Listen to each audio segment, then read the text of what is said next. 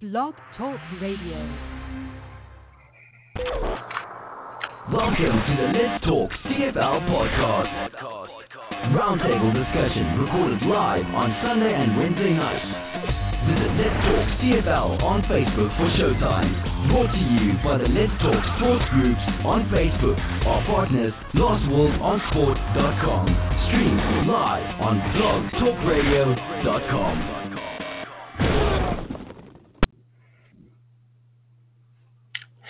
Good evening, football fans, and welcome to Let's Talk CFL podcast episode number 414. I'm your host, Christopher Jones, and uh, we're going to talk some football because wait, it's Grey Cup. Hey, uh, yeah, I'm really having problems getting excited. I got a bit of a stomach flu, and I don't know whether I'm going to chuck on my keyboard. And I know that's too much information for you guys right now. So uh, if I fail and disappear in this show and uh, don't come back, uh, Charles can take over, and everything will be fine, and you guys can talk football for the rest of the night. Uh, I, yeah, I'm just not feeling very well, and uh, I, there's no point in hiding it. It kind of comes out, and I'm sure you can tell. Anyhow, um, yeah, we got a Grey Cup game happening here. Two final teams, Hamilton and Winnipeg. Uh, both have not won the uh, Grey Cup in decades. The two longest droughts. One of them will end. Which one will it be? Well, I don't know. Uh, I know who I want it to be, and only because I cannot stand the Winnipeg Blue Bomber fans right now. They are absolutely ridiculous. I'm getting emails from or PMs from uh, Rider fans, and they're telling me, you know, that they they no longer can cheer for a Western team because they just cannot stomach the the Bomber fans and their arrogance and their their snottiness and uh, and everything else about them. And I said, wow. Now you know what it's like with us dealing with Rider fans all the time and uh, uh, I didn't get much response back from people. But in reality, it's true. I mean, we're just sick and tired of uh, uh, Bomber fans are just acting like Rider fans now, and it's it's just it goes way across the grain. And uh, at least the Bomber fans have got something to be arrogant about, but th- they haven't because it's 29 years since they won a fucking Grey Cup. You'd think that that would humble them no, it's not. It's it's it's going the other way, and like they've got a parade route planned, and I, yeah, well, and they did that at the beginning of the season, long before they were even actually in the game. Uh, but yeah, they uh, Winnipeg Blue Bombers have got to the big game, and uh, and they're telling everybody about it, and making sure that everybody around them feels like shit because their team didn't make it that far. And you know what? I don't care. It's football. It's a game. It's not my life. I don't revolve around it. You know what? Just finding time to do two shows a week is a lot challenge with my busy life, and I don't even get to go to the football games anymore. So you know what? Sending me a personal message telling me that my team sucks and that your team is going to the Grey Cup does not do anything for me, Bomber fans. So bite me. Okay? I just I don't care. I I may watch the game, I may not. Who knows? Yeah, no, I'll watch some of it, but not a lot of it because it's a, it's a football game, you know, and it's the last football game, and we won't have more football until June. So yeah, I gotta watch football. So because that's what it is. Because is it June yet? Uh, that hashtag's a little bit early, but it's getting pretty close because right now I really don't care who wins the game. I kind of want Ticats to win because I'm sick of Bomber fans. Oh my good lord. Uh, yeah, you know what? Phil was trying to get me to rant forever, and I I can't. I just can't come up with anything intelligent. Uh, just so I'm going to introduce the boys, and we're going to go around the table, and we'll open up the mics right now. Mark is not with us tonight because I don't know. He, is he afraid his team's going to lose? I don't know. He's being a pussy again. Uh, Charles, welcome to the show, buddy. How you doing? I'm doing well, and if it were us, uh, the riders in the Grey Cup, uh, and we weren't cheering for them, they'd be yelling at us saying, "Oh, well, you're just bitter and you hate us," blah blah blah blah. And, and they'd be right. Well, yeah, I mean, I'm not. They're not wrong, but they're not no, wrong. I mean, so. yeah. I mean, I don't. So- to, in all honesty, though, I don't. Um, I don't have a problem with riders not cheering for the Bombers in the Grey Cup. That's their arch rivals. Like I had a tough time cheering for Calgary in the Grey Cup because you know I was never a Calgary guy, and I certainly wouldn't cheer for the Stampeders either. But or for the Rough Riders, I mean. But it is what Yeah, it it, is. It, it, it's kind of the lesser of two evils in, in Yeah. kind of the way I'm looking at it, right? And I, I know Will's kind of looking at the same thing. Well, he's a an ex Bomber fan, so I, I know he's cheering for the Yeah. Bombers. And Bill's going to be the one that we're going to get asked the question. I think he's going to cheer for the Bombers too. I simply Mhm. can't do it. I just I cannot tolerate the. I I don't even know what how to describe it. Intolerance to others. True.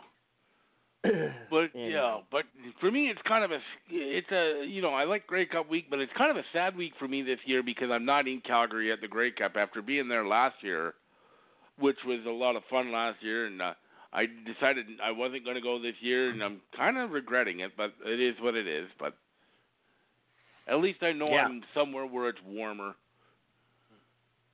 Because apparently there was like a snowfall warning there this week. It might still be one. I don't know. It's Calgary. It's wintertime. It's fucking cold. Yeah. I don't want to be there. I mean, the only Grey Cup games I want to go to are inside BP, BC Place, Mhm. and I know it's very unimaginable, imaginative, but it's true. I don't like going to football when it's cold. I, I did that enough when when I was young at Empire Stadium, and you know, people don't understand how cold Empire Stadium was, but as I'm getting older, my tolerance to that is is greatly reduced, and uh, yeah. BC Place indoor stadium, no problems. Uh, I think the Grey Cup should be in Vancouver every year. Okay, and I mean I Toronto still in- has an. In- Yeah. what's that? They have indoors. I just remember back in like the late '80s, early '90s, there were people talking because Montreal was still at the Big O at that point, and there were people talking. They they're saying just rotate it between BC, Toronto, and Montreal every year, because all Yeah. three of them are indoor stadiums. Yeah, I remember that. But now Montreal Yeah. doesn't have an indoor stadium. Didn't it fall down or something? It was no, it's still there. It's just a dump, and it's still a dump. It's Although still I a think dump, they eh? actually, I believe if I'm not mistaken, they actually ripped the roof off or they cut a hole in it or something. I don't think it's a completely enclosed stadium anymore. Yeah, yeah. And then uh and Toronto, well, they they're not welcome. So So the Blue Jays keep them out of there. yeah, they're not welcome in in Rogers Place, so or, or whatever it's called, Rogers Stadium. Uh, hmm Yeah. They told them to get lost, go to BMO, and get fight with the soccer people. they basically said fuck off and die. Pretty You know? Yeah. And that that's kind of the way that I th- I th- I thought it to be anyhow. Um okay, so uh William, welcome to the show, buddy. How you doing? I'm feeling exactly like you feel. How does that sound? I feel What? like ass. I feel You, like you want ass you want to vomit or you just feel like I- you don't I- want to go to I'm- a cold show? I'm- no, no. I I feel like I I need to take a whole bunch of drugs so that I can get through the weekend because my buddy's showing up tomorrow at eleven o'clock, and if I'm if I'm not my normal insane self, he's going to be very disappointed. So, um, I gotta suck it up, Buttercup, and and get over this real fast. So. Yeah, well, that's it. I've done a lot of drugs, and I'm kind of hoping that that's going to help. I'm uh, not not I I am like you too. I can't sit in the cold anymore. I hate it. Okay, I hate it. Um, I think they should have the Grey Cup in Hawaii every year. Okay, right about now. And, Yeah, uh, sounds that good. would be okay with Will. That would be okay with Is, Will. isn't And that what they, they do with the the Pro Bowl? Yeah, they'd get a lot more people at the Grey Cup if they had it in Hawaii, I'm thinking. Okay? The Rider fans would still wear their green. And then I'm not looking forward to Friday because my my buddy from Winnipeg who is all goo goo gaga about the Bombers being in the Grey Cup bought us tickets to something called the Spirit of Manitoba. Oh yeah. And I gotta go to I gotta go to this thing on Friday afternoon from noon till five o'clock and listen to fucking Bomber fans. Okay? And I'm I'm just totally enthralled, but I'm committed to giving my buddy a good Grey Cup experience, okay? And uh I'm thinking I better not run into I better better not run into my buddy Chase Dingwich because he's never experienced me when I'm grumpy, okay? and yeah, Chase, if you're listening, I know you're a mid I know you're a midget, buddy, so what can I say? Anyways, because apparently the Zanewich brothers are coming to the Grey Cup. I heard that too. Who who Jared I'm and, and Chase? Jared and Yeah. Yes. I'm almost tempted to sell my Grey Cup tickets and buy a $95 ticket to the indoor tailgate party in the parking lot that runs from noon till midnight on Sunday. And I'm thinking I'll stay warm. I can drink some brews if I want to, and I can watch the TVs and live happily ever after. But once again, I'm trying to give my buddy a Grey Cup experience, so I have to go to the game. So that's what my life's all about. Just making other people happy. What do you think? You're you're my hero. I know. I know I am. I know I am. So what can I say? I don't know. But of course, Okay. next year about this time, Will will be talking about going to Saskatchewan to the Grey Cup. Okay? I'm and sorry you'll, to hear you guys will be you guys will be calling me insane, and I'll still go anyways. I've considered going next year too, actually, but we'll see what happens. Charles, have you ever been to Regina? I have never been to Regina, especially not in the winter. Charles, Yeah. go to seven. Go to the closest Seven Eleven by your house, just like going to Regina. Okay? Fair enough. well, I'm sure Phil has something to say about that. Phil, Uh, yeah, it's Phil's turn. Phil, welcome to the show, buddy. What do you got to say? Thanks, fellas. uh, Your I riders, they comment didn't on do your- it. Yeah, I don't want to talk about that too much yet. It's a little soft, but um, your I, your comparison of Bomber fans to Rider fans, I found really interesting, uh, Christopher. Uh, I think I I think I only know three Bomber fans. Uh, You know, because my standards are are pretty high in in friendships and relationships. Uh, apparently, you yours are not quite as high. You seem to have a lot. Well, no, it's just that, that. Well, I mean, everybody and their mother wants to be my friend on the Let's Talk CFL Facebook page, and they they, and not only that, they just send me messages whether or not they're my friend, and and I get them in this, the the inbox thing and whatever. Anyhow, just people like harassing me for some reason. like of three of my four bomber fan friends, uh, two of them are like Kirk Penton, you know, uh, writer for the Athletic, formerly of the Winnipeg Sun, and uh, and his dad Bruce Penton, formerly of the Winnipeg Sun. Um, other than that, I don't I don't really know people from Manitoba. Oh, what about Mark and Todd? Well, yeah, I, but I have I've never met them personally. Well, I'm not talking about people I know personally. I don't know these people personally. Shit, I don't even know you guys personally. No, yeah. That doesn't mean that I I- don't consider you friends. but I, I don't I don't speak to Todd twice a week at length. I get to speak to Mark twice a week a week at length, and I've been, been able to look look inside when? his Mark's brain. never on the goddamn show anymore.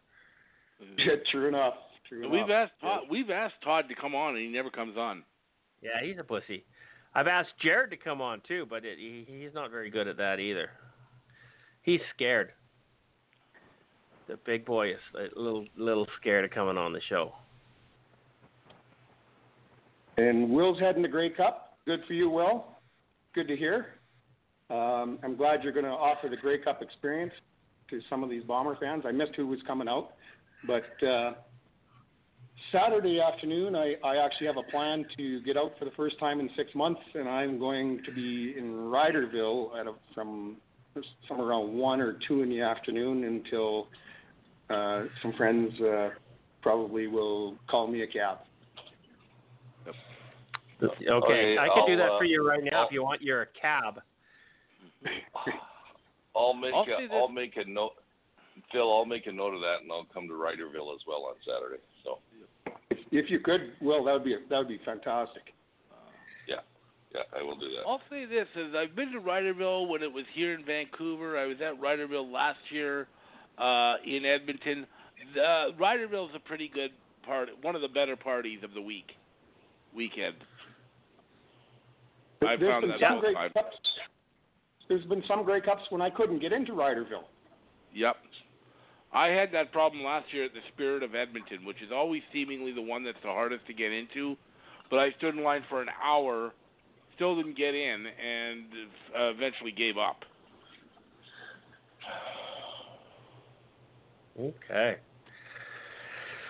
Well, um, anyhow, I got a couple of things to say. Will, or Phil, you, Phil. Okay, congratulations on Emily coming home. Okay. I just want to throw that out there. I'm not going to get into any details, but buddy, uh, uh, that that must have been really heartwarming. Thanks, Christopher. Okay. I don't mean to bring it down or to anything tonight, but you know, I I just think that's a great thing. It's it's an awesome thing, and uh, cool. Okay, let's talk some football, shall we?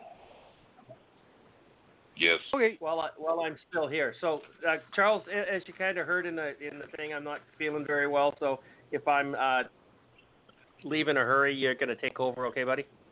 Okie dokie. Yeah. Okay. So uh, so far, I'm I'm doing okay. Yeah, I haven't eaten good. anything in a while, and that's probably a good thing. I was gonna say keep the keep going with that. Yeah, I got well, I'm drinking ice water, so oh, Okay. stay stay hydrated. Okay, so we have a Grey Cup game. It's coming up on Saturday, Sunday. Sorry, Sat- Sunday. We have a Vanier Cup, and that's coming up on Saturday. Uh, where's the Vanier Cup being held this year? Anybody? Uh, out Vanier east, Cup out east somewhere. Is, yeah, I think it's is it in Montreal or in somewhere I don't know if it's there. in Montreal or some one of those places. Um, Well, we could probably Well, Google look up. that and find out. I that's am. what I'm doing It right looks now. like it's at Laval. okay, Yeah. that makes sense. It doesn't make sense, okay? Uh, Well, it should be Back- in Calgary. Is where way it back should be, when, but- it should be in Calgary, okay? Way back when, when BC was hosting the Grey Cup, we also hosted the Vanier Cup. So the Vanier Cup had the highest attendance because everybody from out of town was in town and they wanted to see another football game. So the Vanier Cup was uh, well represented uh, by all CFL fans, and uh, it was spectacular. And so Saturday is the Vanier Cup, Sunday is the Grey Cup. Should be in the same city. It should be in the same city. Putting it somewhere else 100%. just Yep. does not make any sense at all. I, I, you know, I'm not a youth sports fan, but I know there's a lot of CFL fans that are youth sports fans. Why do you have to make a decision to go to either or? Why can't you go to both? Okay, Hmm. that's just the way I feel in this one. I think the Vanier Cup should be in the Grey Cup City, and uh, move it around. And yeah, I understand that it then it doesn't get to go to some of the lesser uh, cities like Quebec, and and you know, but so what? I'm sorry for you. Okay, uh, move on. So uh, yeah, and you so know we what? Gotta, I would go I would be there in a second. I would be there in a second if Mhm. it's the day before the Grey Cup, whichever city it's in. Yeah, I would go to that game for sure because every every when year. you're going to the Grey, I mean, when you're going to the Grey Cup, you don't do anything on Saturday afternoon, anyways. You know what I mean? It would be perfect, and they would have Y- y- all-time high attendance levels. You would get Yeah. big crowds for that. Yeah, you will. And and and I don't know what they charge for tickets to the Vanier Cup. I, I can't believe that it's very much. You could No. include it with your Grey Cup ticket. yeah. Okay. Tack on another fifty bucks onto the Grey Cup ticket. Include the Vanier Cup, and off you go. Who wouldn't go? Yeah, I You're agree. paying a stupid amount for the Grey Cup ticket now. Anyhow, what's another fifty bucks? Yep. So, and, and especially if you're flying in from out of town, geez, you want to make the best, uh, the, the most out of everything that you're doing. You have to do it. So, yeah, Mhm. yeah, yeah. I, uh, I'm all I'm all over this, but I, for some reason, the the powers that be in football land just are not doing it. Okay, so let's talk football, and that's uh, Canadian football, CFL football, and the Grey Cup is Sunday afternoon, and it is the Winnipeg Blue Bombers and the Hamilton Tiger Cats, and this is going to be in Calgary, Will's home city, or not home city, Just- but oh. uh, current home. And uh, yeah, so it's going to be a good game. I, I I expect it to be a good game. I, I do consider these the two best teams in the CFL right now. Uh, Winnipeg was pretty much a shoe in for this until they lost their quarterback. Then they finally found a better one.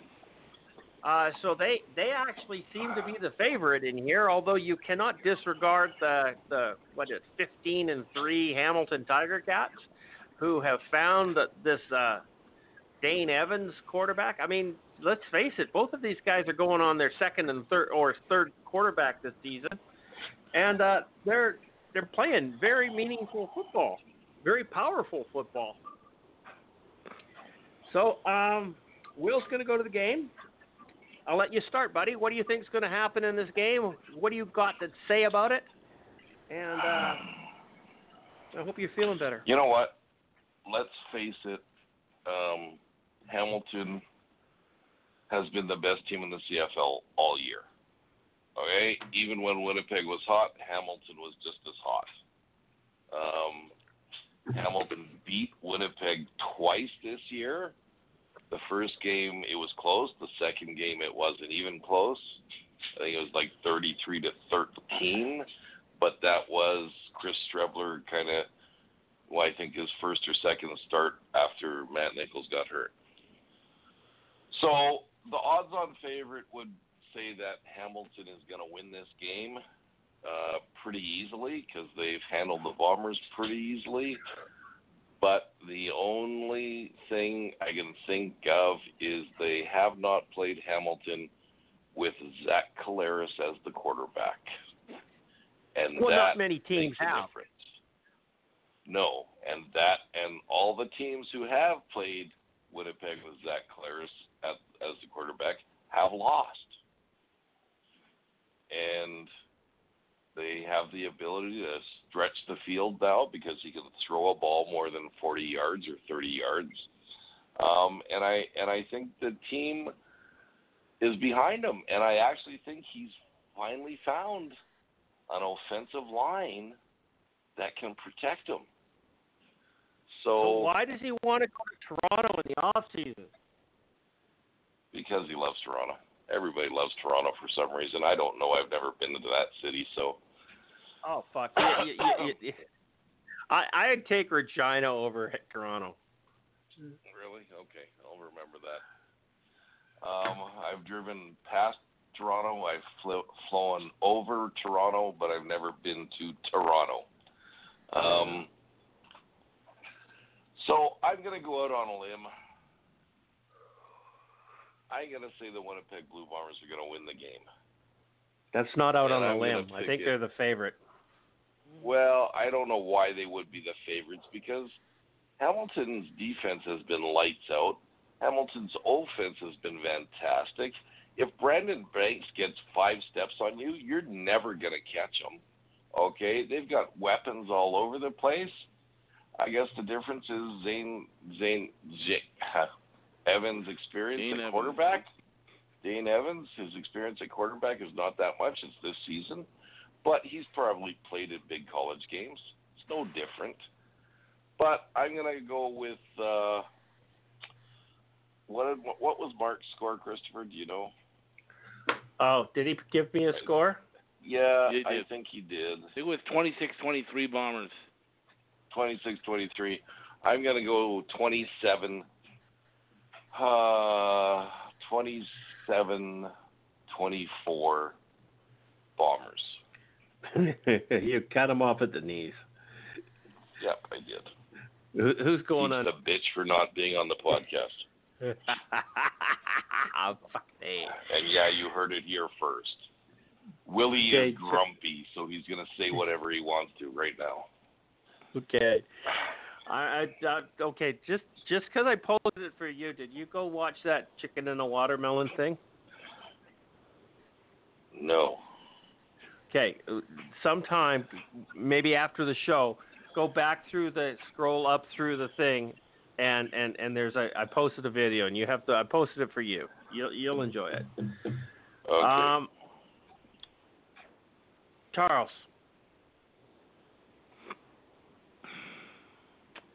It's really weird because the Hamilton Tiger Cats finished first overall with a 15 and 3 record. Yeah. Yet they're still not getting nearly the respect that they should be. Uh, I think I saw somebody, I can't remember who it was, reference them and say that they were the worst 15 and 3 team ever. Look at the stats. Highest scoring team in the CFL and the team that gave up the least amount of points in the CFL. How how- how do you say that they're not get they, they're the worst 15 and 3 team in the history of the CFL? I'm not There's saying that I been said it, only but- three or four 15 and 3 teams. Yeah. But I mean, they're 15 and 3, 551 points scored, 334 points against, 9 and 0 in home. I mean, this is a, a fantastic football. And a lot of people will say, yeah, they play in the East. Well, guess what? They play um, all the Western teams too. All five of them, they played them twice. Um, I don't believe, um, or they only had, I think, one loss to the West, if I'm not mistaken. I'm just trying to remember back to their schedule. Well, they were 7 Um, 7 and 1 in division. Okay? So that means one they would be division, 8 so 8 they and would 2. be eight and two. But so Eight, they still eight won and 2 against took- the West. Yeah, so they still took eight and two against the West. I believe they beat Winnipeg both times they played them. Granted, the Bombers have played um, better under Zach Collaros, no question. Uh, they went out and they beat Saskatchewan in the Western Final in a very tough game. They won into Calgary, a place that's traditionally not an easy place to play. But let's face it, the Calgary Stampeders this year were not uh, the same Calgary Stampeders that we've seen in previous years. I think most people would agree with that. The Riders, let's face it, the Riders could have very easily beaten them last week. The, they, they, the Riders beat themselves last week. I'm sorry. I mean, they had chance after chance after chance to win that game and just kept screwing up. Uh, a better team could have beaten that, beaten the Winnipeg team. So it's not like they went and they blew out Saskatchewan they kind of they won thanks to ineptitude on the Riders' part for the most part. Not saying they didn't play well, not saying their defense didn't play well, but that game was not exactly a, a runaway win. It wasn't a blowout. It was a game they could have very easily lost, and it was literally down to the last play of the game. So it's not like they waltzed away with it. Hamilton got Edmonton in there. Now Edmonton was not a great team, but Hamilton took care of business and stepped on their throat and got rid of them early. So they were they did what they needed to do right away. Now I I have respect for the Bombers what the Bombers have done this year. Uh, they certainly been rejuvenated since that Collaros showed up. Uh, it just comes for me. It just comes down to I still think Hamilton is a better team. I thought for the most part this season Hamilton has been the best team in the CFL, and I think Hamilton's going to win this game. I really do. Uh, I, I won't be shocked or stunned if Winnipeg wins it, but I don't expect them to win it. I expect Hamilton to win it. Uh, I think Collaros will help keep it close. I think the Bombers' defense will help keep it close. But ultimately, I just think that the when you look at the numbers and you look at how all season has unfolded, Hamilton is a better team, and I think the better team will rise to the top this this, this week. I think it's going to be close for the most part, but I do think Hamilton is a better team, and I do think Hamilton is going to win. I'm going to pick Hamilton to knock off the Bombers 31 21. Awesome. I hope that happens. I'm not betting money on it. Phil. Bomber fan Phil. Lay it out for us. First of all, I want to thank Charles for his in depth, thoughtful, and accurate analysis going into this game. I, I particularly agree with him that Winnipeg, you know, although they played well, really fluked into a Grey Cup berth in 2019. Uh, well, I don't think they fluked in, into it. Well, that, you could that, play that that's game. That's not what Charles said. You could play that game ten times, and if the Bombers played that game, the same game ten times, I believe the Riders would win about eight of those. So, uh, it, you know, that's my my personal opinion. However, yeah. you know the Bombers maybe didn't maybe didn't have their 110% game on. They had their they had their 99 or 100% game on that day, and I think the uh, Charles was also correct in both and, and as well somebody else mentioned that the Zach factor was huge. Zach Collaros, let let's face it, he is a Stamps killer. He walked into McMahon Stadium defeated the Stampeders yet again, like he did in 2018 in such convincing fashion. Um, you know, it, it, you could say in some ways all by himself, but you know he's got a pretty solid team behind him. You know that said about the Bombers, that's about as, about as much good thing you're going to talk about Winnipeg. Um, the best team on the field in the CFL, week in, week out, has been Tiger Cats. Only that, their quarterback immediately, I think after his about his second start on on this show, I was talking about his the fact that I really thought he was in the upper echelon, I believe is, is the words I used, of quarterbacks in the CFL at that time, including the uh, $700,000 quarterbacks in Calgary and BC. Um, so for that reason, uh, well, and I also want to mention, I think this this Ticats team is is the most dominant team I've seen in the CFL since at least the 16, 2016 and 2017 Stampeders.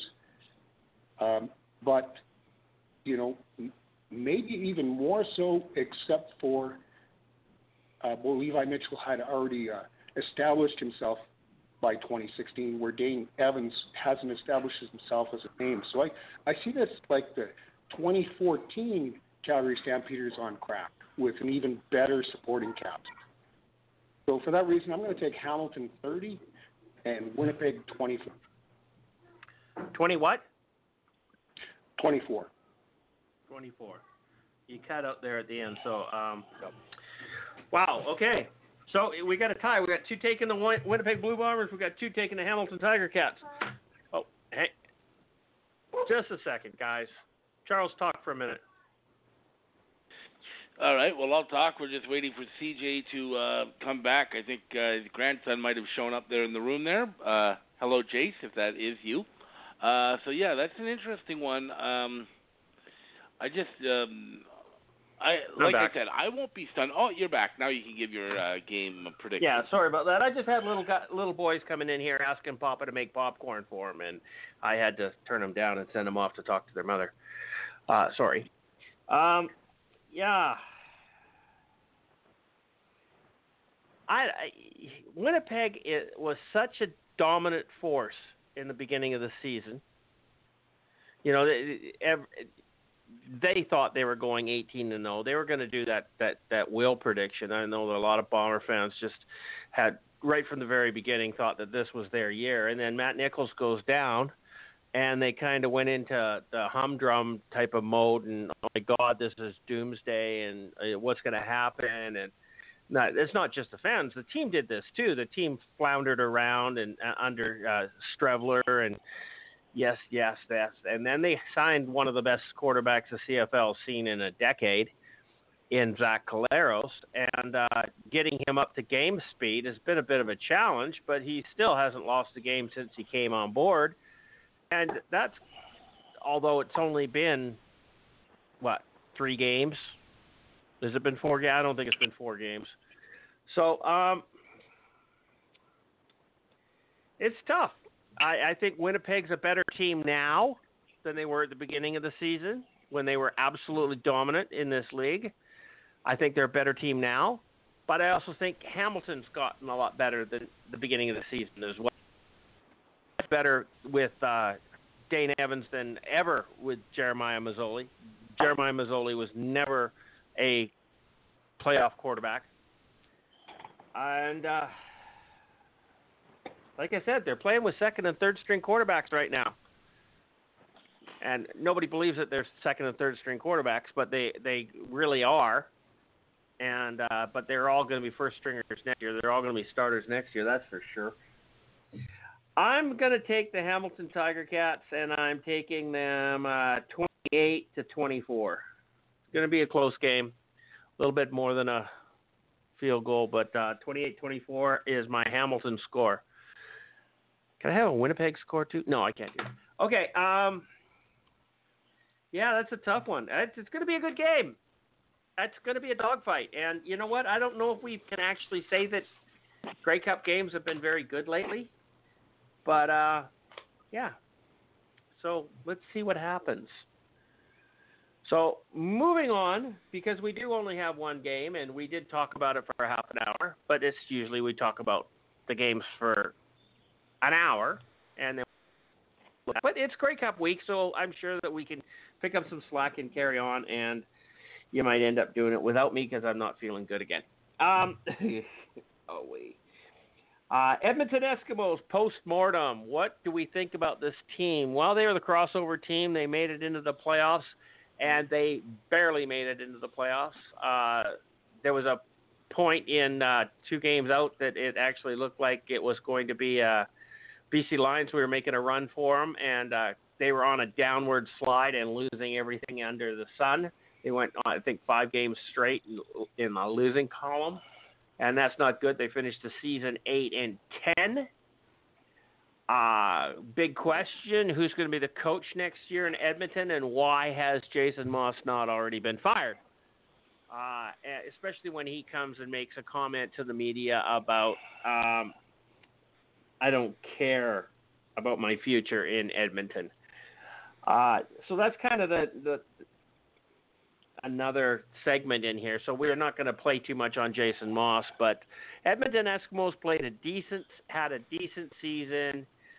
Uh, they had a Trevor Harris. They were Trevor Harris was not the hot, cold Trevor Harris that he has been in the past, and which tends to lead that it may have been the Ottawa Red Blacks. But that being said, he wasn't. I mean, he, he led the league in passing for a while. Uh, you don't do that by being a slouch. He got injured. He got pulled back off the six-game injury list to play finish the playoffs, and uh, he was playing hurt. And he never actually came out and did all that well. So, is Edmonton a better team than they were last year? Yes. Is Edmonton going to be a better team next year? Yes, yes, as long as people stay healthy. They're they're not going to be an eight and ten team next year. That's just a fact. Uh, William, go ahead. Talk about the Edmonton Eskimos. I know you love to. And they're not gonna they're not gonna be an eight and team next year because they're gonna have a new head coach. But we'll talk about that later. Um, yeah. No, you know what? Edmonton was not that bad this year. They have a they have the key to every successful franchise. They have a good starting quarterback. Um, they got a pretty decent defense. Um, I think they have a young defensive line with the exception of Almondo Sewell, and I think they're going to be good in the future as long as they calm the fuck down, if you'll excuse the expression, because they were a little penalty happy this year, and and they did get the reputation from sacking Mike Reilly ten thousand times, I think, in the three games they played them. Um, but yeah, Edmonton's in decent shape. I don't think you have to worry about them, but they definitely have to change their coaching and go from there. Yeah, I I think that's pretty much uh, a given. Um, and and they will do better. That's just a fact. It's just who's who's gonna. I mean, we've got all these teams in the West that are just so close to be do, being dominant. How how does somebody squeak into that that picture? I mean, shit. Okay. Well, and, and and even if you look at all the teams in the West this year and next year, because I think you can say it next year as well, regardless of the changes, the West is going to be competitive again, big time. Yeah. And if mm-hmm. you throw if you throw BC in there and they have a decent year, it's going to be even more competitive than this year. Yeah, I don't see them being five and thirteen next year, but who knows? I certainly hope not. God, I hope No, not. Jason Jason Jason Maas will fix that for them. I'll get out of here, Jason Maas. Uh, that's good. I that statement in itself wouldn't bother me if it didn't have so much force behind it.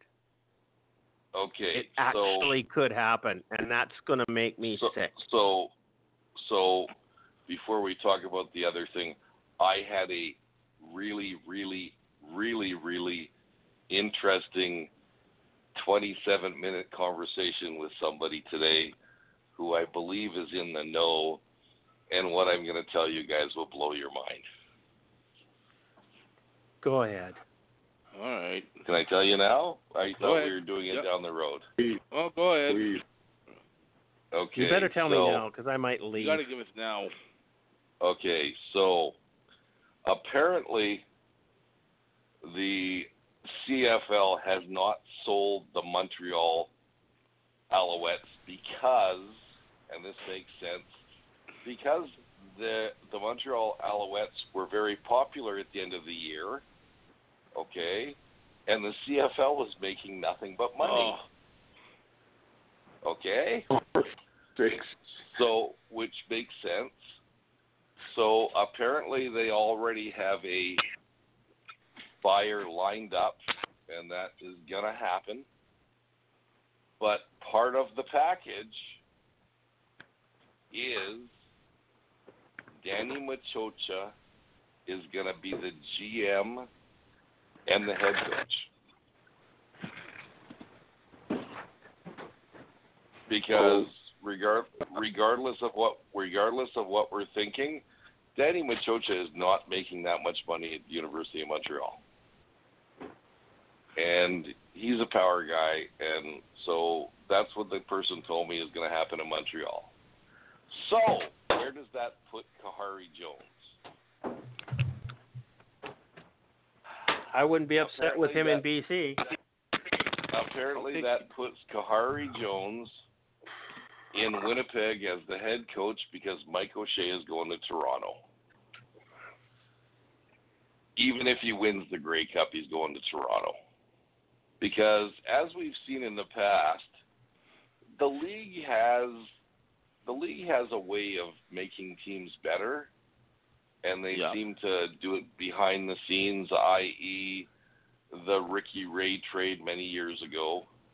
Okay, I personally think that was generated by the league. Um, Wow. and so that puts Kahar. And, and I know what your story is, Christopher, but in a roundabout way, it's it's a league thing. I'm pretty sure. Um, now, so that puts Khari Jones in Winnipeg, Mike O'Shea in Toronto, and uh, yes. Jason Go Maas. ahead. Jason Maas is going to BC, Yeah. and and what's his name from Ottawa is going to. Can- can- uh, Can Jason Maas not go to Ottawa? Yeah, Please. put no, him there. He's not going. Apparently, he's not. There's a possibility. They say there is a possibility. Please. But I- I'll, Pretty- any way I can pre- help that pretty happen, please? I'm willing to. Li- I'm willing to help. And but what's his name? Rick Campbell is going to end up in in Edmonton. That Well, that yeah. that's a given. I called that We've weeks been- ago. We've been talking about that for Yeah, a but- while. Yeah, but apparently he's got some pretty strong connections in BC as well. Mm-hmm. And the other rumor I heard today, and I don't like to say these things, but apparently with the coaching staff in in BC this year, there was way too much pot smoking, and there was way too much being players' buddies, being players' Yeah. buddies. Yeah. And if you think about the coaching staff and you think about this very hard, Yeah, you know what? it sounds it sounds reasonable. It sounds reasonable. Hmm. yeah. It does, and I'm, That- I'm not gonna. And and I can't rule it out. I I can't comment just- on that. no, and that's just my thoughts. And you know what? They might come true, or they may all be completely wrong. But it doesn't matter because we can speculate all we want.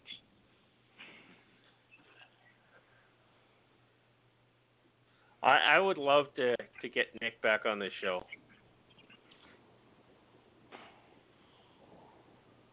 I'm I'm actually I'm actually hoping I will run into Nick this week when I'm doing my rounds at the Grey Cup. So Yeah. Okay. This is the most provocative show in a long time.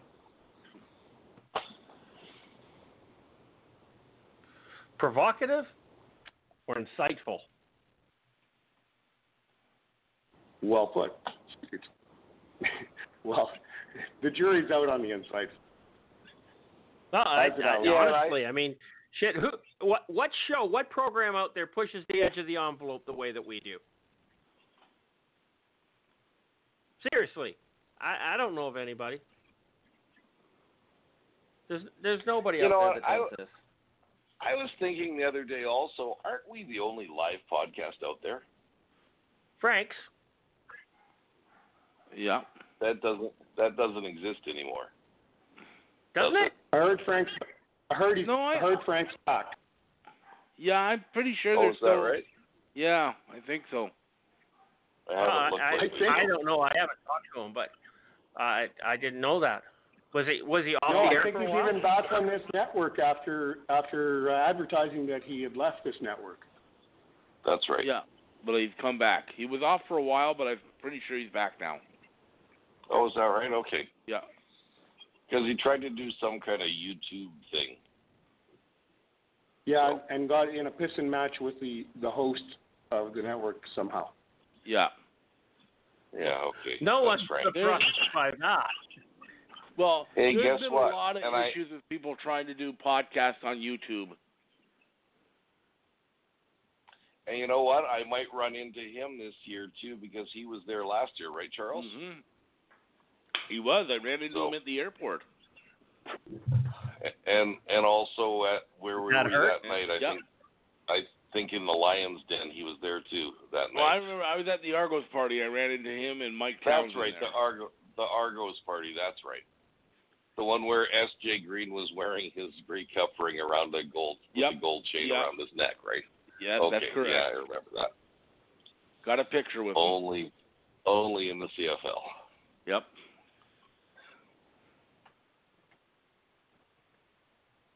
Wow. Okay.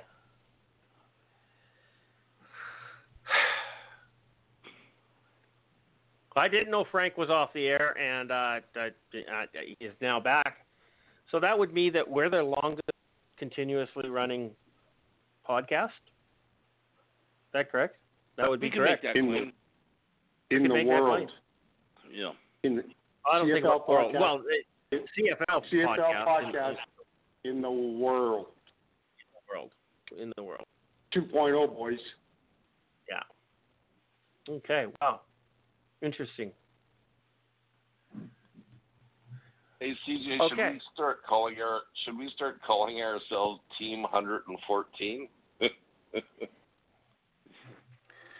Well, no, no. But we could take a page out of the Americans and call us the we're, we're the world's greatest World, world champion. champions or something like that. Yeah, I'm Yeah. not going there. Okay. Uh, anything else? Who, who's next? That was Will went. Uh, F- Phil, did you go? You didn't go on the uh, Edmonton Eskimos post mortem. Their death. Well, I had something really well worked out to uh, say about this, but I think that we're going to cover the coach here a little bit later. Uh, am, I, am I right? Yeah, we're going to talk about the coach. Talking about Jason Maas, yep. Okay, so um, let's think back to July when uh, a lot That's of people, including myself, were anointing the Edmonton Eskimos, uh, you know, probably a second place finish in in the CFL West. The the last couple of weeks in July, uh, maybe maybe middle of July to the end of July, that defense, particularly that defensive front four or six, they just looked unbelievable. I, I don't think I ever happened? did that. What happened? I wish any. Uh, I wish I knew an NFL or sorry, an NFL, the uh, a uh, Edmonton Eskimos fan who could explain to me exactly what happened. I I don't follow the Eskimos close enough to uh, have read what was it, Mr. Jones? Is it the the uh, the, the writer that covers the uh, the Edmonton Eskimos? I used to listen to him quite a bit and, and, and read him quite a bit. Terry Jones, yeah. And uh, I I didn't maybe can anybody give me some insight into what really happened with the Eskimos, particularly on defense? You know, of course, the injury at quarterback, but but the defense didn't seem to hold up nearly as well in the second half of the season either. It didn't, no. And that was their Achilles heel the year before too, is that their defense wasn't very good. Uh, I don't know. They, I think their secondary just seemed to collapse because they were still pretty good pass rushing wise, but their secondary just kept getting burned over and over again. Uh, that's that's a good observation. hmm Oh, I don't have anything more to offer on this. I, like I said, I, Yep. I didn't. I don't follow the Eskimos as as good as probably any other team, with the exception of Ottawa Redblacks this season. Yep.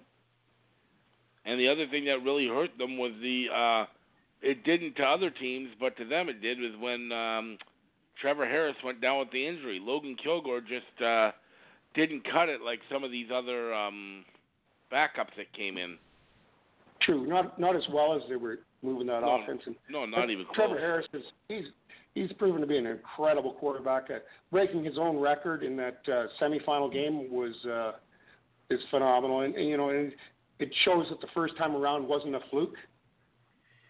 Uh, you know, it's not necessarily the kind of offense that's going to win you games with that that deep ball a lot, but uh, it moves the ball and and retains possession for is probably most important, and uh, keeps your defense on the sidelines.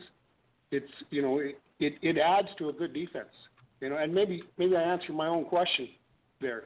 Maybe what happened to the Edmonton Eskimos defense had more with Trevor Harris going down than it had to do with what happened to the Edmonton defense.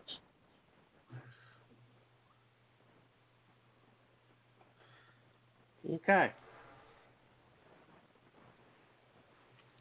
Charles, what's your thoughts on Edmonton? Well, I do think there is going to be a coaching change there. I've thought that since about the midway part of last year.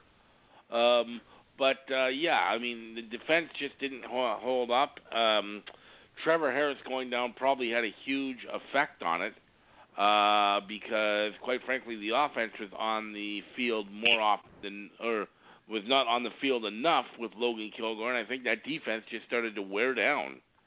Uh, they were um, a defense that early in the season they were um, very tough looking. Um, I remember them really uh, giving a rough uh, ride to uh, to uh, Mike Reilly a few times. In fact, they're the ones that knocked Mike, Mike Reilly out finally in that last game in Edmonton late in the season. Uh, they're the ones that finally finished off the job.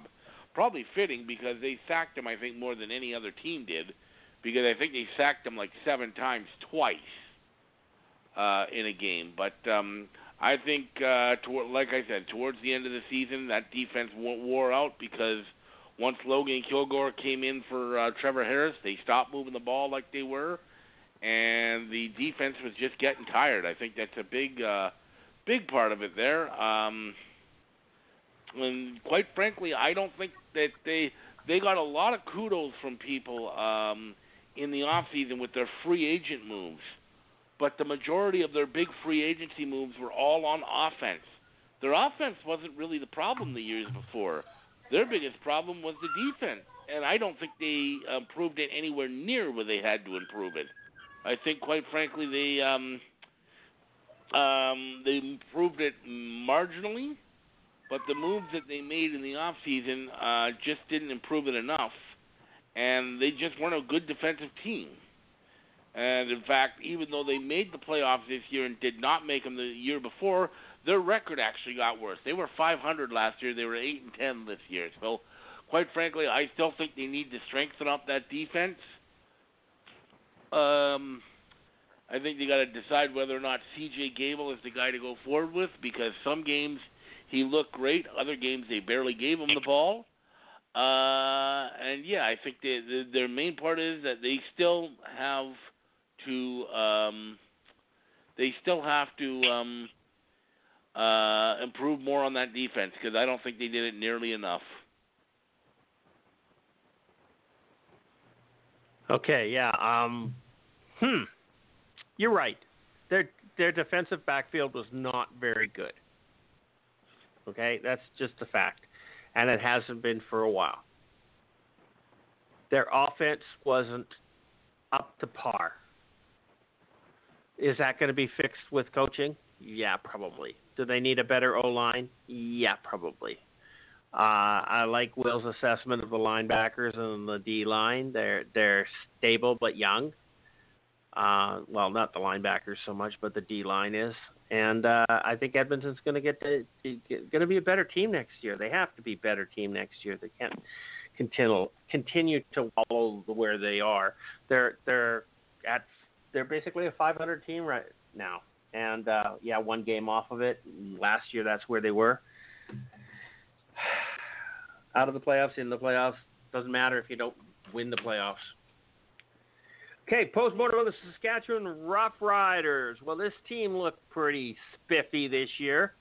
Uh, they came on really strong at the end of last year uh, and didn't quite do it. They were uh, dominant throughout a good chunk of this season but not so much when Winnipeg was playing well. So, would Winnipeg have been the, the better team this year than the Saskatchewan Roughriders? Yes, they would have been. Are they a better team than the Saskatchewan Roughriders right now? Yes, they are. What does Saskatchewan need to do to get better? Well, they got a year behind their rookie co- head coach, uh, Craig Dick. Uh, that's always a good thing. He didn't do poorly this year. Uh, made some bad calls here, there, and everywhere, but yeah, he did okay. Uh, Coach of the year? No. Uh, made some terrible calls at the end of that playoff game, and uh, well, yeah, they ended up first in the West. Will they be there next year? No, they will not. They will not. No. There's not enough in Saskatchewan to get to improve upon that's going to make them better than the teams that are going to improve on. It's always harder to improve when you're the best. Okay? It is. It really is. And uh, are they going to lose some people? Probably. Yeah, we'll see what happens.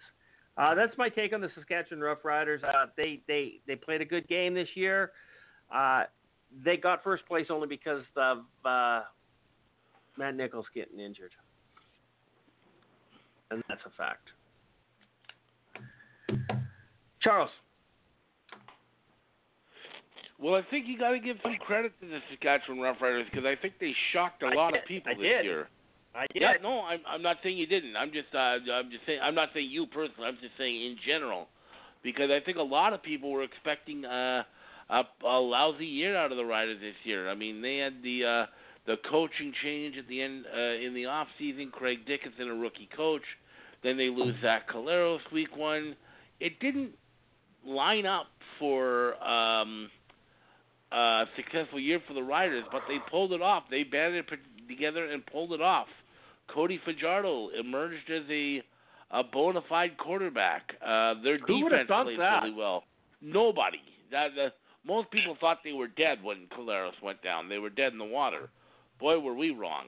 So you really got to give the Riders a lot of credit because they won the division, which was a tough, tough divi- division, uh, right from the beginning to the end. Uh, so you got to give a lot of credit to that. Um, so going forward, I think they've certainly got encouraging. It's encouraging uh, going forward. Uh, I think they've got a bright future. I think that as long as they can keep uh, a majority of that defense together, and um, if Cody Fajardo can take another step forward next year, there's no lingering um, lingering issues from his late season injury, which I don't think that there are. Uh, I think it's going to be a um, they're going to be a very tough team again next year. Uh, I think uh, there's a good chance that all of the teams in the uh, Western Division will be tougher la- next year than this year. So, uh, but you got to think that things are looking up for the Riders. Yeah, I love it when people predict things at the beginning of the season. They say that yeah, the Riders are going to get win 15 games and the Bombers are going to win, and and the the wins don't match the losses. You know, there's like 87 games in the season, and Yeah. at the end of that, there's got to be 87 winners and 87 losers, and it's always like 115 to 109 or something like that. It, it, anyhow. Kelly Bale did that this year, and I kind of had a chuckle. Eh, actually, he he puts out some pretty good predictions. Uh, okay, they just don't agree with me. What are we gonna do here, William? Scotch and Rough Riders post mortem. Bury um, them. Resurrect them. Well, what are you gonna know do? What? I, I've been listening to Phil all year long talk about the premier quarterback in the CFL, Cody Fajardo, and I haven't spent a lot of time watching him. But you know, there's a bunch of things that he's saying this week coming out of Saskatchewan after he lost, and I I think your team goes as your quarterback goes, and I think Cody Fajardo has lots of character. Okay, and I think he would like to lead that team somewhere, and he likes it in Saskatchewan, and he signed that contract extension, and I think he's going to get the opportunity.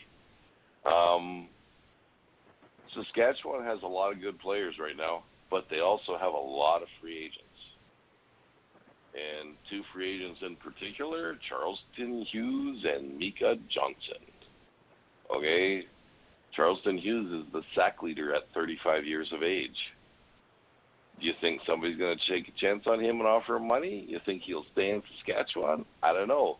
Micah Johnson, he might re-sign with Saskatchewan, but I think he'll re-sign with Saskatchewan for a lot less money because they did not get their money's worth this year. Um, they have a good running back in Powell. They have a pretty stellar defense in general, and you know what I'm looking what I'm looking forward to this year is the teams in the West that were successful. I'm looking forward to seeing them getting raped in the off season with free agents like happens to Calgary on a regular basis. Okay?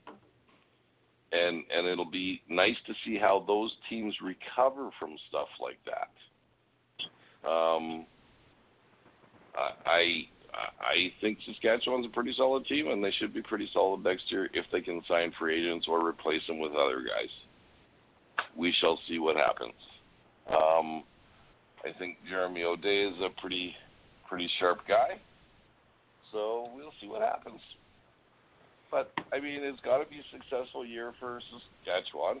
They finished first overall in the West, but finishing first overall doesn't always mean the Grey Cup. I just ask Calgary, just ask everybody, and you can ask Saskatchewan now. There you go. Go ahead. Okay, Phil, close it off with Saskatchewan.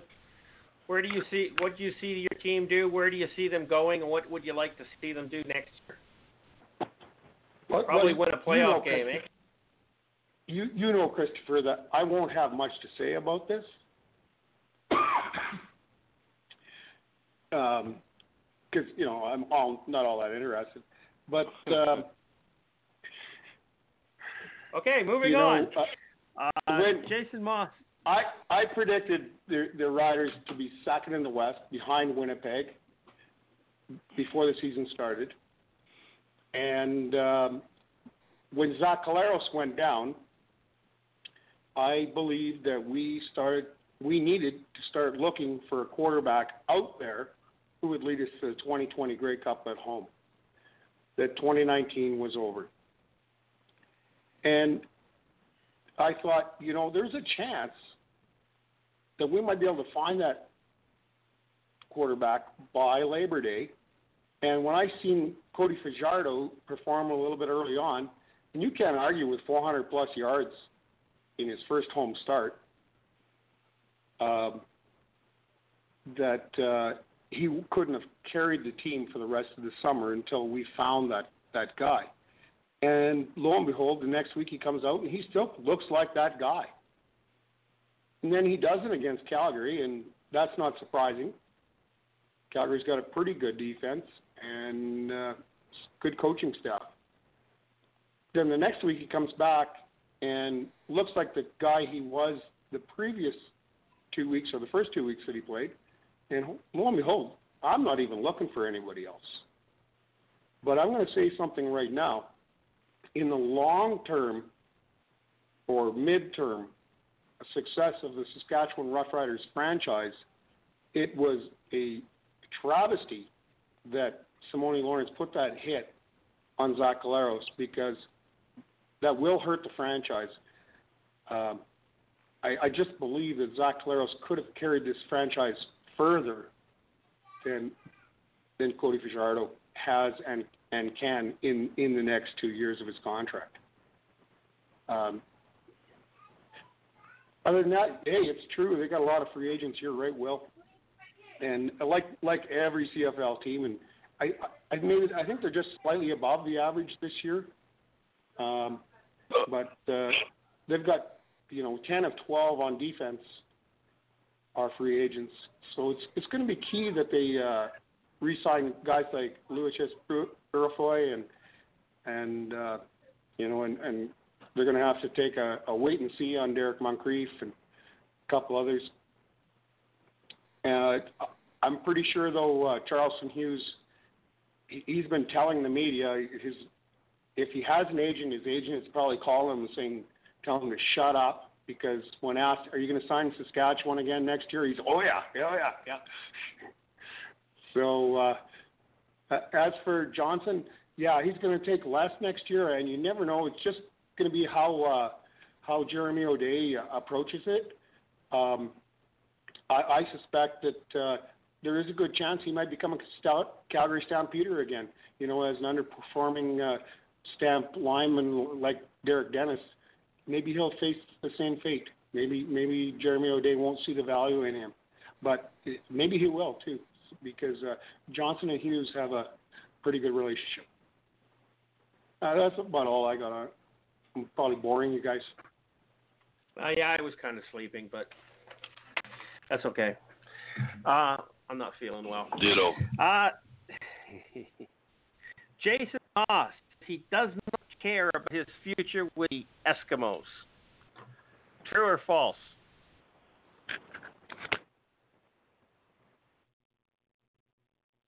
Anybody? I'm not sure True. if it. True.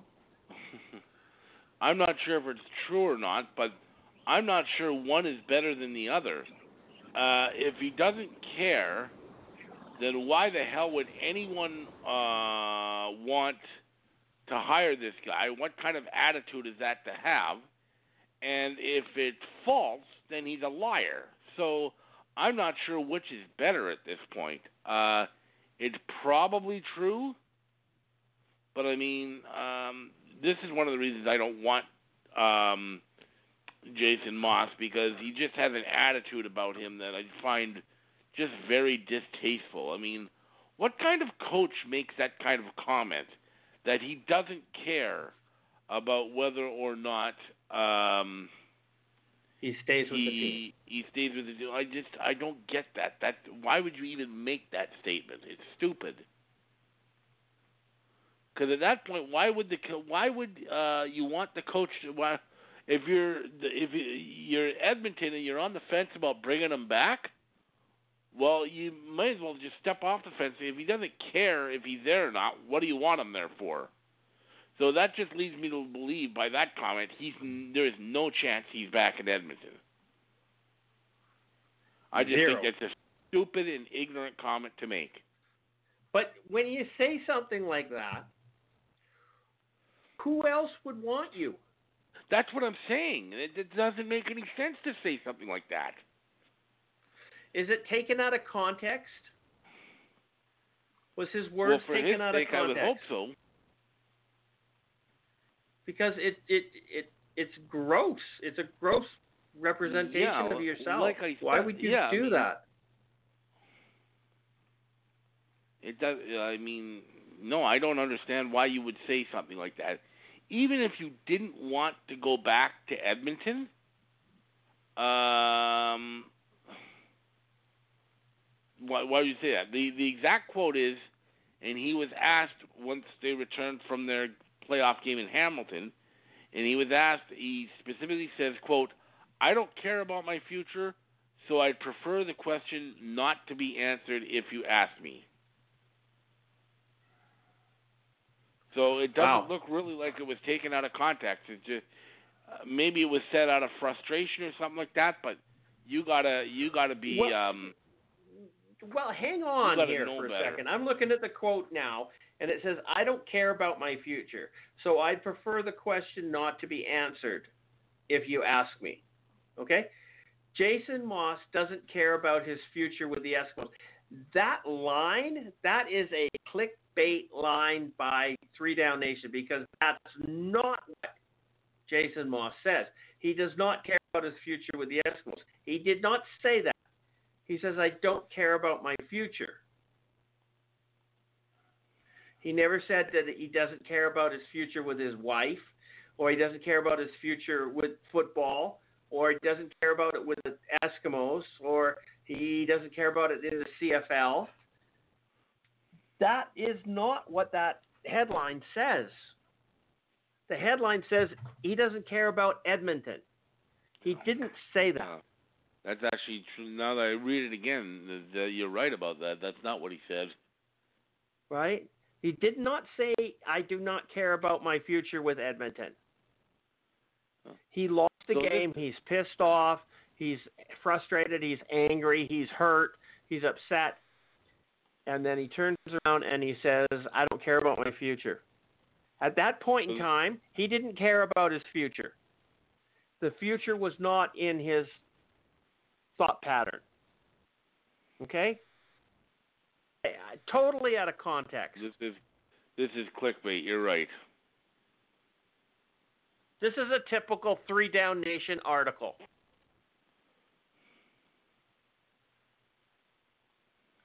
And I had to read it to, to, to decide that. But it, it, it's, it's pathetic. It is absolutely pathetic. I, I believe he's down in Edmonton. I, I, I don't disagree with that in any way, shape, or form. I think he's out of Edmonton. I think he should have been out of Edmonton last year. We all called for him to be fired last year, and it, it didn't happen, only because of the relationship with Trevor Harris, do I believe Jason Maas was was there. But I Rick Campbell's going to be signed in Edmonton. Jason Maas is going to be shown the door, and uh, the Edmonton Red Blacks are will be pretty close to being complete. Phil, What do you see on this one? Well, Jason Maas, I can tell you, gentlemen, is a competitor. I know the difference between a player who becomes a coach, a player who is a player, and a competitor on the field and a competitor off the field. That's who becomes becomes coaches is competitors who were competitors on the field and can carry that competitiveness to off the field. Jason Maas is one such character with that intensity that he had on the field, he's carried it off the field. I used to love to hate Jason Maas and make fun of Jason Maas, but that was only my own competitiveness. I have actually come to respect Jason Maas and uh, respect his competitiveness. So he probably is done in the Edmonton Eskimos organization. I am not sure he's going to get another CFL job right away, but the sooner he does get one, I think it is deserved. As for this actual article on Three Down Nation, yeah, that's clickbait. Hey, they got to they got to pay the bills somehow, and uh, you know, thank God they're they're doing the writing they are and and gathering up the, the writers from around the league. Uh, that's all I got. William. I was curious. That was going to be one of my first questions. Was where the where did this article come from, or where did the quote come from? Um, you never know. He might have been taken out of context. You know what? I think uh, I, I don't think Jason Maas is a bad coach. Um, I I think he's gotten a bit of a bum rap only because he has his mental breakdowns on the sidelines. And I think the best thing for Jason Maas would be to have a change of scenery, a fresh start, a fresh fresh approach. Not even necessarily as a head coach, maybe as an OC. Um, um, and and I think he will do well. And Phil is absolutely right about Jason Maas's competitiveness because I've seen it when he was a player. I've seen it time after time after time, and uh, he's got a fire and a passion in his belly, and you can't you can't you can't doubt a guy when he's got stuff like that. But he hasn't had it happen in Edmonton, so you never know. Maybe Ottawa will give him a chance. Maybe BC will give him a chance. Maybe somebody will give him a chance and and I think he'll do well because I I do believe he's also a guy who learns from his mistakes. So that's about it. Yeah.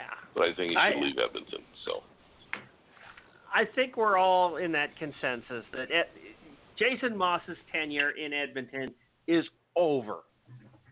I don't know a single soul that follows the CFL would argue with me. No. Okay. I'm just pissed off that an article like this was written, or a title like this was written, so that you would click it to find out what he actually said, and then you read the article and he didn't say any such thing. It just pisses me off, and I actually expected a little bit more from Justin Dunk than that. Articles like this are what keep people keep people from uh, taking Three Down Nation seriously. Yeah, one hundred percent. Okay. Makes me sick. Montreal hopes to have Khari Jones extension soon. Wow. In light of what Will told us from his CFL insider, that's not going to happen. I, I I'm I'm confused. Who wrote this article? And is there any credibility to it? I know they're talking to Khari Jones. I know Khari Jones says that he wants to be in Montreal next year. He doesn't want to go anywhere. He was very comfortable with what happened, and he wants to continue with that. So this is another three down article. And what part of it is is garbage?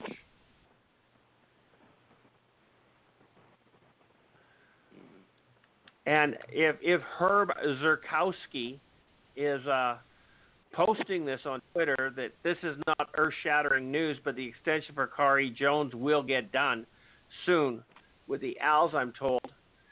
I mentioned this since there continues to be speculation Jones will sign with another CFL team, or is it that somebody else will be signed in Ottawa and Khari will just be shown the door?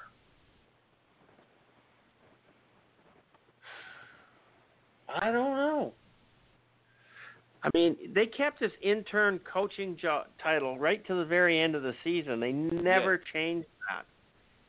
Uh, I do know that during, uh, just before the playoff game or just after the playoff game, they called him Coach Jones, or uh, it made him said something about him being the head coach, and it didn't have the intern title to it. But that was just somebody talking, and they may just have forgotten to say it. Ah.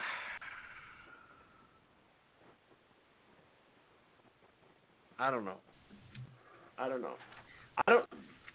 What Will says makes a lot of sense. We've been talking about Danny Maciocia coming back to this league for a very long time. Did a hell of a job in Montreal. Is he going to win the Vanier Cup this year? You know, he is the favorite. Wow. I don't know. Phil, start us off. Well, I, didn't expect to start us off, but um, Of course you didn't. That's why you option. are. here's my observations. If the, if the reports are true that the CFL actually is turning a profit in Montreal, uh, I'm sure that uh, they're hiring outside accounting firms that are going to confirm this, and that'll actually establish values of the team as soon as outside uh, accounting firms get in. Now you can track money from different sources that aren't necessarily from your billion, your average billionaire owner or like Bell Canada, etc. Um, so that it changes the game completely, and it adds value to the team. Um, as far as an ownership group demanding uh, Danny Maciocia being the uh, the head coach and general manager, no, that would be a Le, Le Quebec, Le, Bec, Le Quebecois kind of thing, and and I don't know how things work out there, and that could be very possible. Uh, uh, you know, I love Montreal, but I don't know much about the city and how it works, uh, particularly with people with money because I don't have any. So uh, certainly not the money that's in that city, which is absolutely incredible. Um, so I, I would be more suspect. I, I don't like uh, Will's uh, rumor. I, I don't. I don't. I don't. I, I think it's true, but I, don't like it happening. As it, particularly if the uh, if the CFL is actually making a profit on the team there right now. The, the board of governors in this league, as somebody mentioned or pointed out before, uh, have done an incredible job of looking out for the salvation of this league, and for the most part, keeping people out like the Gleeruns. But uh, and for that reason, and the lessons learned, and the uh, the leadership we have in the CFL right now. Uh, Hey, Lenny's one of our fans, by the way, so be be nice on picking on the Gliebermans. I, I like him. He, I like him. He has some. He has some great analytics and some great things to say. And I, I didn't mean m- m- really to pick on him. I just, I just meant to uh, give him a shout out. And uh, I know that seems weird how I put it, but uh, Yeah, yeah, that was a know, negative shout out, Phil. That was not a good shout out. that's kind of Yeah. It's kind of like it's like when you call your buddy a, a fag. Oops, no, you can't say that anymore. And uh, sorry, I take that back. I take that back, and I apologize for that. Yeah, that statement. hate mail to Phil Miller. Hate mail to Phil Miller. Not CJ. Not Christopher Jones. Don't send it to me, Phil Miller. Nor me. I'm, I'm sick of hate mail from you people. I'm sick of hate mail from you people. Uh, yeah. Okay. Continue. Uh, that's all I got. That's all you got. Okay. William. I, I kind of like when Phil. I kind of like when Phil goes ahead of me, because no matter what I say now, I can't get into trouble. So No, no, he, he's done it. He, he he did it. He pissed off the gay community. He pissed off the Quebecois. He pissed off a lot of guys Uh-huh. all all in one Uh-huh. shot there. Yeah, that's it's pretty good. he even liked he even pissed off he even pissed off his buddy the fag. Anyway, Yeah. um, um. Anyways, um, you know what? I, I I I think about what I said, and and apparently, Danny Maciocia wants back into the CFL, and but he also wants to be a head coach because let's face it, you're more of a coach in in U Sports than you ever are a general manager. Okay. And, Yes. and I think that's what he likes is the coaching part of it. And he's got a big ass ego too. he wasn't that good of a So, GM, it- but he was a pretty good coach. And it makes sense that in Montreal you have a French speaking guy who's all about Montreal. And uh, I still think Danny Maciocia is the obvious choice. And I'm just thinking though, if Khari goes anywhere else, anybody who's a free agent on Montreal is gonna follow him like he's the Pied Piper. Because you just had to see after the loss, those guys absolutely love Khari Jones. He's got a infectious personality, and he believes in his players, and he's uh Where'd Will go? Did we lose him? No, he's still online. Did you lose me? Charles, you there?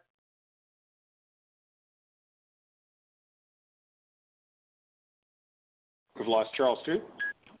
Not Oh, here. hello. Will. There, Will. you hear Go me? ahead. Yeah, we lost you. I don't know what happened. You're right in mid sentence. Um, he's got an infectious personality, and if the league wants to succeed, somebody's got to hire Khari Jones now because he's a great coach, and he could So- be a.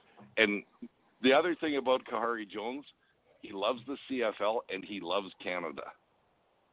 Yeah. And we why know wouldn't you hire a guy like that? Why wouldn't you hire a guy like that? Why isn't Danny Maciocia uh, being talked about with the Ottawa Red Blacks? Because he I've wants heard to a stay in couple people Montreal. mention that. He wants to stay in Montreal. And have you ever known two Frenchmen to get along? Come on, think about it. No. No. I married it. Especially with two Frenchmen the size of Danny Maciocia and the size of uh, Desjardins in in Ottawa. That's why that's why Rick Campbell left.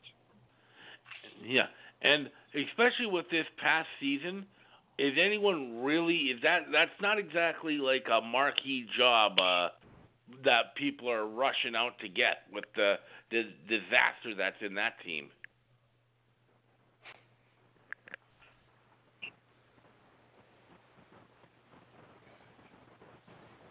Okay.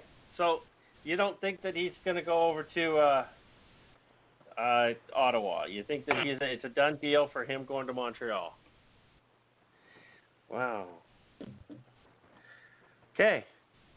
Charles, is that all you got to say on this, or you want to speak up a little more? Well, I mean, I personally think it's the resurgence of the um, Alouettes this season. He was a big part of that. I think, quite frankly, that they risk um, screwing up the uh, the good uh, momentum they got from this season. Um, you look at it like Will said; those guys love playing for Khari Jones. I think if Khari Jones leaves to go somewhere else, I honestly think uh, Will's right that a lot of the free agents are going to follow.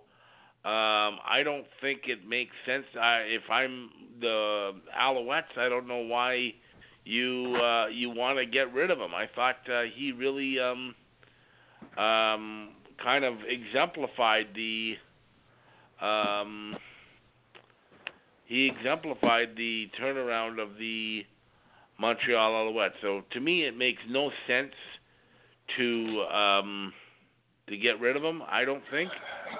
But I mean, if these are true, and a lot of times too, that if you have new owners come in, they want their own coach. It's just typically how it works most of the time. So uh, I think it's a bad idea, but uh, it looks like you're probably going to do it regardless. So you know, Let's face the other it, thing you football's can a business. about, but the Yep. other thing you got to think about is Danny Maciocia is a god in Montreal. Okay, correct. so they might they might be they might good for that, and why not?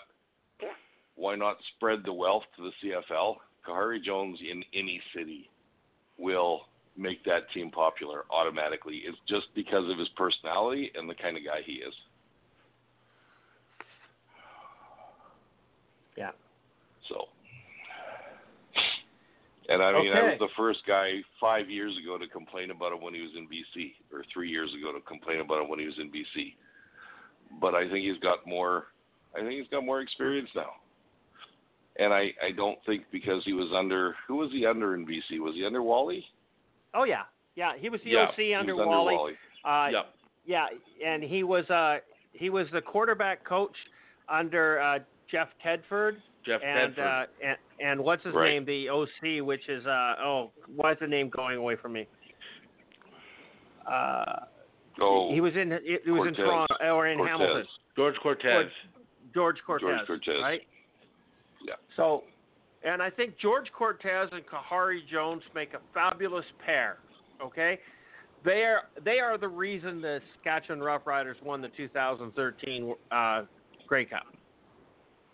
Okay, they are, George Cortez and Khari Jones made Darian Durant a quarterback for that year, and they built a, a an offense that worked away from his faults, and Darian Durant's faults were throwing the ball, so they ran it, and they just happened to Uh, have Kory Sheets there, right? And if you want to, if you want to take that one step further, um, I think uh, George Cortez and and uh, Khari Jones make quarterbacks better. Because look what he did. Look what he did with with with uh, Vernon Adams this year. I mean, Vernon Adams had all the tools, but nobody got it out of him like Khari Jones did. And I, I think it's really important. And I hate to I hate to go to the Stampeders, but let's face it, Dave Dickenson, John Hufnagel have made quarterbacks great in Calgary. I- I've said right from the beginning I would not be offended by Khari Jones coming back to BC as the head coach. No, No, I wouldn't either. I would not be offended. and it might give that team the boost they need. Not that, not that Mike Reilly needs a quarterback coach. Let's face it, because he's Mike Reilly. But No, but He he, needs an him better. offense that's built by a quarterback. And Jarious Jackson Yep. never was a quarterback. Nope. wasn't he? What was he? Well, I don't he know was, what the fuck but you want to call him. All right, I'm going to step in here because uh, I don't know who brought up Jarious Jackson, but I've been riding this conversation uh, trying to uh, bring in the name of Jarious Jackson. Uh, Why? I, I think I think he's one of the most underrated, and maybe I'm starting to feel that way because of what I've heard from this panel, maybe this this year. But uh, if you look at what Jarious Jackson did in Saskatchewan as a quarterback, You can have him back Well, You we take him we back. we right now. we gave up something. We gave up something You- in the quarterback's coaching situation. take, However, you take him back. in 2019, the American, we we we end up uh, hiring a highly touted American because that's the Chris Jones way, rather than keeping a a, uh, a CFL veteran. Um, and and sorry, uh, uh, he was a first round NFL draft choice. Uh, Walsh is our is our quarterbacks coach now, and in Walsh's first year, he admittedly struggled, and and the staff admittedly uh, said that we may have been better off in the first half of the season with Jarious Jackson. Uh, Jarious Jackson, uh, uh, he has a he has a personality that works very well in the quarterbacks room. He's he has a personality that works very well with uh, with coaching staffs. And uh, however, if that, there's truth of what of the Duron Carter effect on the coaching staff out at the BC Lions in 2019, like I think Christopher mentioned earlier in the show, that I, I, I laughed at that. I had to stay off for a while. I was laughing so hard. Um, that that is interesting, and no wonder Mr. Braley has stepped in, and and Mr. Braley is uh, uh, older than my father, and my father would have stepped in a long time ago if that rumor had had been around. Uh, that's all I got. I'm boring guys again. Time to move on. It's starting to depress me. Grey Cup coaches have close parallels throughout their careers. So what?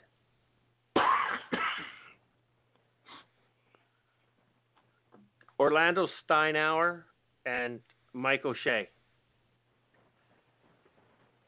One played for Hamilton, one played for Toronto.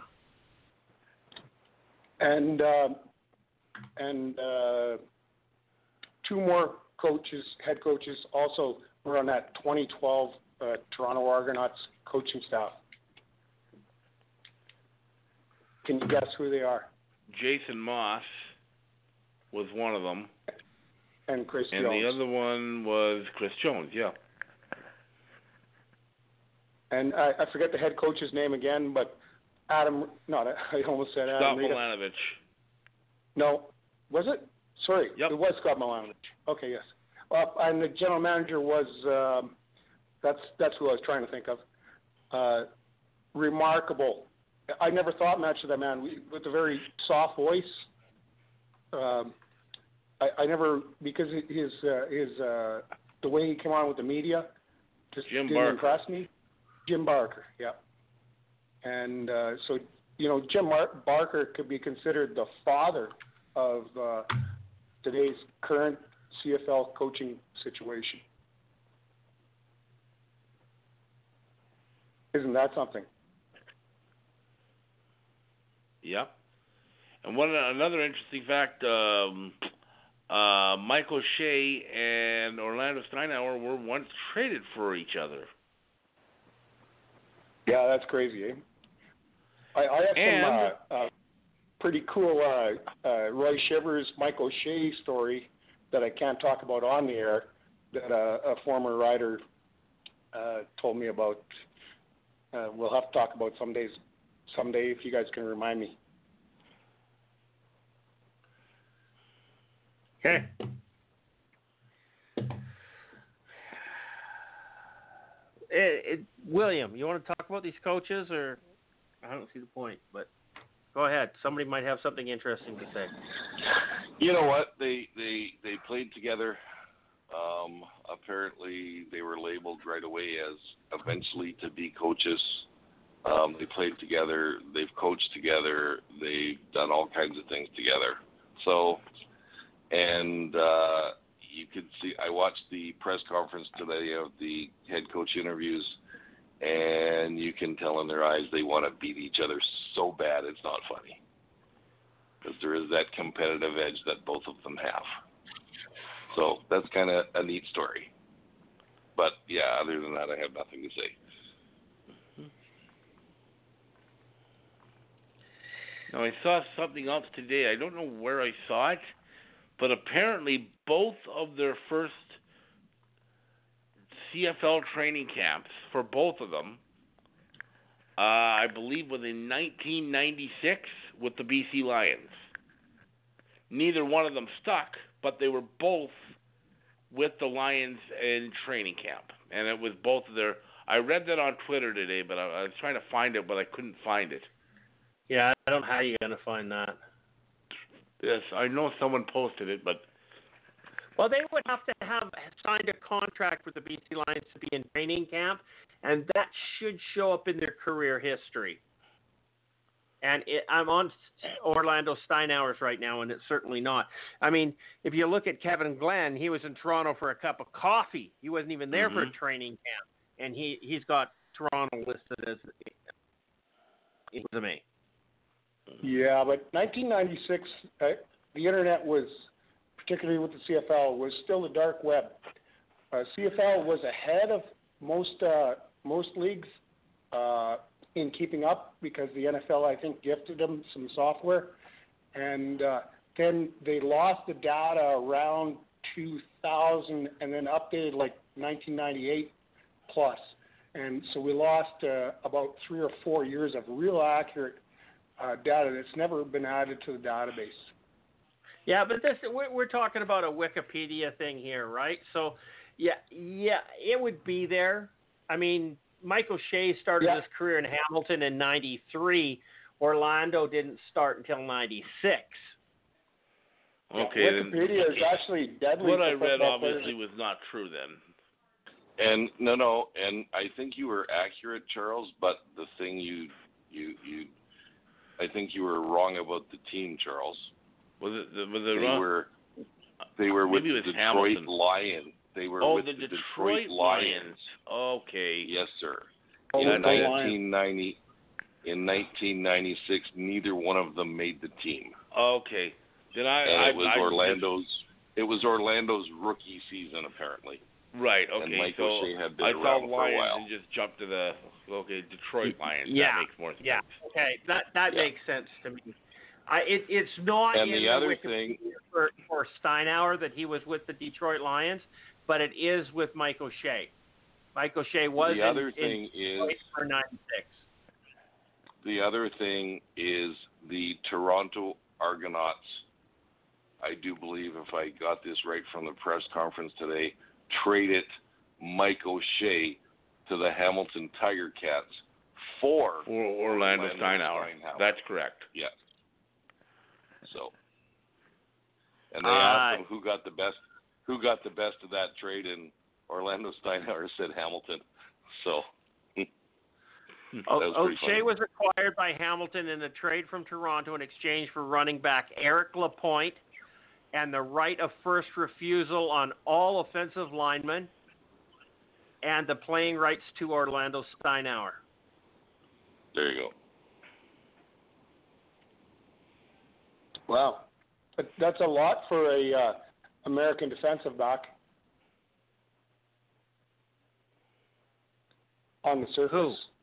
Mike O'Shea? Would, Or, Orlando so- Steinauer.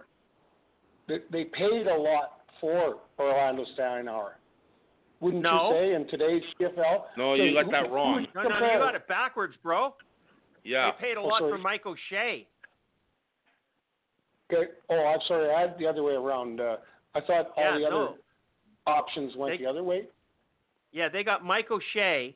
Hamilton got Mike O'Shea and gave up Eric Lapointe, Orlando Steinauer, and first right of refusal on all offensive linemen. Yeah. Oh, yeah, yeah, yeah. They paid a lot for him.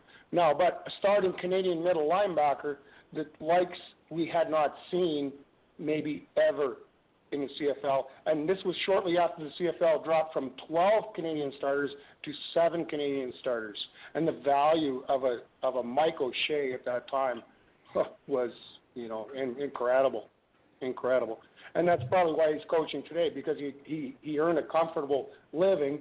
He didn't stress himself out when he was younger. He's still got some hair left on the on his fucking head to to be able to coach today and take the stress he can today in his middle age. Well, I mean, there there's been some nice starting Canadian middle linebackers out there. Kelly Lockbaum in BC was one of them, Mhm. and he was Yeah. in af- after Mike O'Shea. Wow. Yeah, but did he did he have the career as as long? I I don't I don't know. And he sure, certainly didn't have the Toronto media pumping him up like Toronto media did with Mike O'Shea. No, but he's got a couple of Grey Cup rings that Mike O'Shea doesn't. Mm.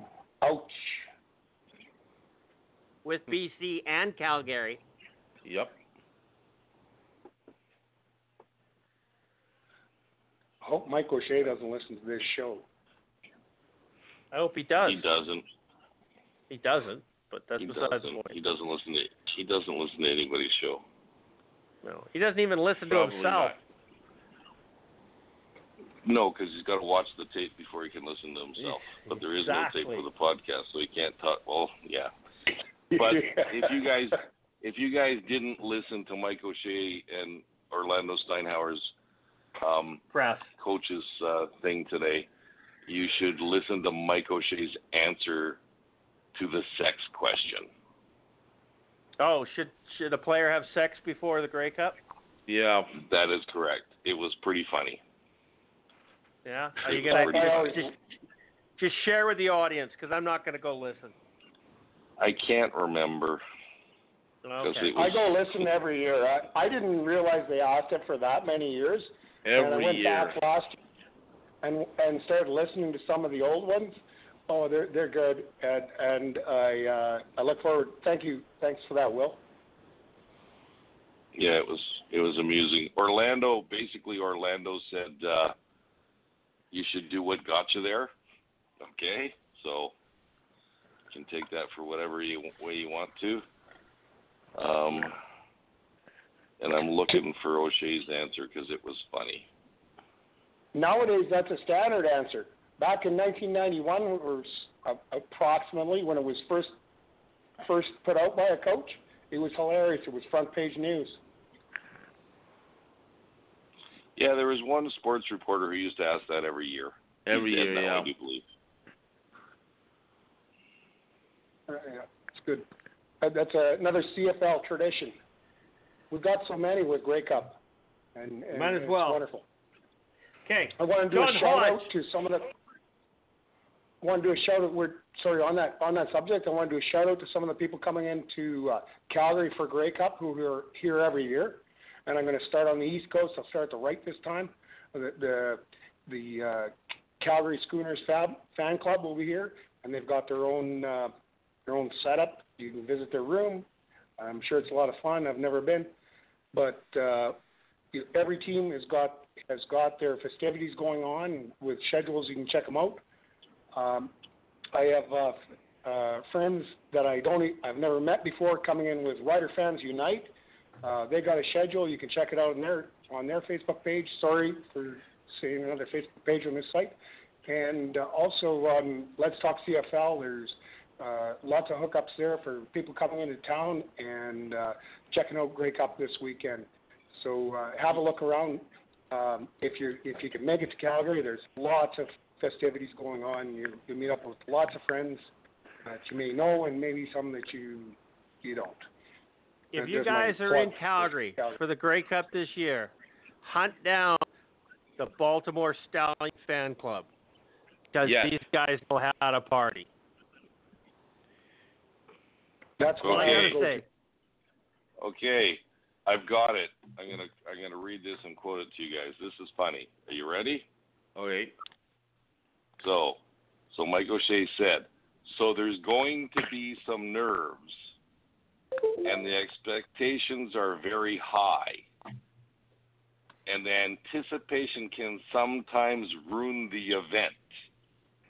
So I guess my guidance to the players would be, don't exhaust yourself in warm up. O'Shea finished as the room broke out in laughter. oh, O'Shea finished. Yeah. So there you go. That that was in the story. O'Shea finished. Well, no, O'Shea, O'Shea, when O'Shea finished, the room Or broke maybe up. it was. Who knows? The room broke up. Because it makes broke it sound like laughter. happy, happy finish. but Yeah. that's awesome. Well So in other words, he said, "Don't blow your load in the warm up, okay? Because there's more Yeah. things coming." So it was quite an original answer. Yeah, Okay, let we we got about ten minutes left, and let's deal with it. Uh, John Hodge of Three Down Nation says Eric Tillman being hired by the Alouettes would be a lazy hire. Do we agree? He's not being hired Yeah. by the Montreal Alouettes. No. Why would you even think this? Go away. Would it be a lazy hire? Yes, it would be a lazy hire.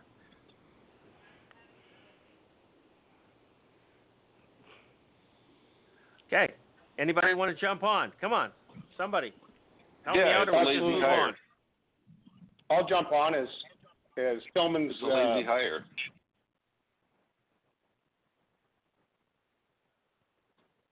Okay.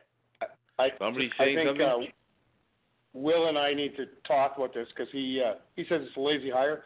I, I agree with Will on the surface. However, sometimes a lazy hire is actually the best hire. When you look at Eric Tillman's record in the Canadian Football League and his uh, his record of working with the CFL, with the Board of Governors, um, he, he first, I believe, his first involvement with the CFL was as a liaison for the NFL. This guy fell in love with this league. We fell in love with his contacts, his his respect for the league. Um, I can't say enough good about Eric Tillman. I, I, I you know, there, there's skeletons in his closet, but we're not going to talk You're, about you're one on of this you're show. one of the few people that likes him. I, I, I have a tremendous must have amount of worked for respect for Saskatchewan once upon a time. he did. I have a tremendous amount of respect for his football acumen. He worked in Saskatchewan until he grabbed me by the belt loops. That's where he got into some issues, I believe, is when he was working Yeah. in Saskatchewan. Yeah, it started with back pain, but uh, but I'll tell you what, uh, Eric Tillman Mhm. has proven time and time again his abilities to build a franchise. Just look at the trail he's left around the CFL. Well, I go back to when his first GM's job, which was here in BC, and he took a Grey Cup ch- or a, he took a three and fifteen team and turned them into a Grey Cup champion in two years. Oh yeah, ultimate ultimate respect for for Eric Tillman and his village. He he did a wonderful job, no doubt about it. And I've said that all along. Okay, I just think that this is not the place for him to be. No, I agree. I wh- why why do you say that, Christopher? Why do I say that? Because he doesn't fit into the French uh, mode in, in, in Montreal. What they need right now is not Eric Tillman. Okay, I deal deal well with the media there. I don't think he would deal deal well with the public there. I don't think that this is the proper thing for the Montreal Alouettes when they are in a fragile state, which they are. They are without an owner, they are without a GM, they are possibly with a coach. We don't know what's going on. I don't believe that Eric Tillman is the man to go into that situation and change it and rectify it. I agree that it's difficult for an English speaking general manager to go into that market and do well. But fuck, have a look at Eric Tillman. He's like the non French speaking howdy doody. Who what's not to like? They're they're gonna I, I believe they're gonna I don't like. Andrew Scheer either. Yeah, well he and he he's like nothing He's doesn't look English-speaking nothing like howdy-doody. They're gonna love this guy. They're gonna love this guy. They're gonna go, Oh, sorry we didn't vote for Shearer, but look, we like this other the other English speaking guy. He's okay. He's okay. No, no, I don't think that's I'm not- what's I'm not sure that's how it works. Not in You're Montreal. probably, you're Not in probably Montreal. right, Charles. Yeah, you're Mm. probably right. Montreal probably is right. Probably very wishful thinking. particular. I love Montreal. Well, you can have it. And when you're back to say hi to my in-laws, because I won't.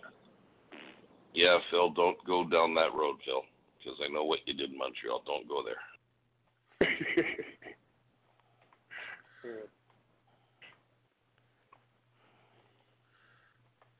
Okay, enough of this bullshit. Uh, CFL playoff rating is the highest in recent years. Is this a sign that the CFL popularity is still strong? Course, I, I didn't know that it would was bad. Did you? Yeah, no, I, the CFL the CFL games were more popular than the final game of the MLS. And then there was a playoff game. Yes, I'm all about it. CFL was wonderful. Oh, I blew that one. Okay. Charles, go ahead. Um, yeah, I think. I mean, I think it's a a, a good um, uh, sign for the CFL. I know a lot of people say, "Oh, well, it was Saskatchewan playing," but that's a rating from all over the country. Um, it was a good game. It was a rivalry game. Uh, the hype going into it was outstanding. Uh, I think most people listening to the hype were, would get into it. So yeah, I think this is a very strong sign for the CFL. Okay.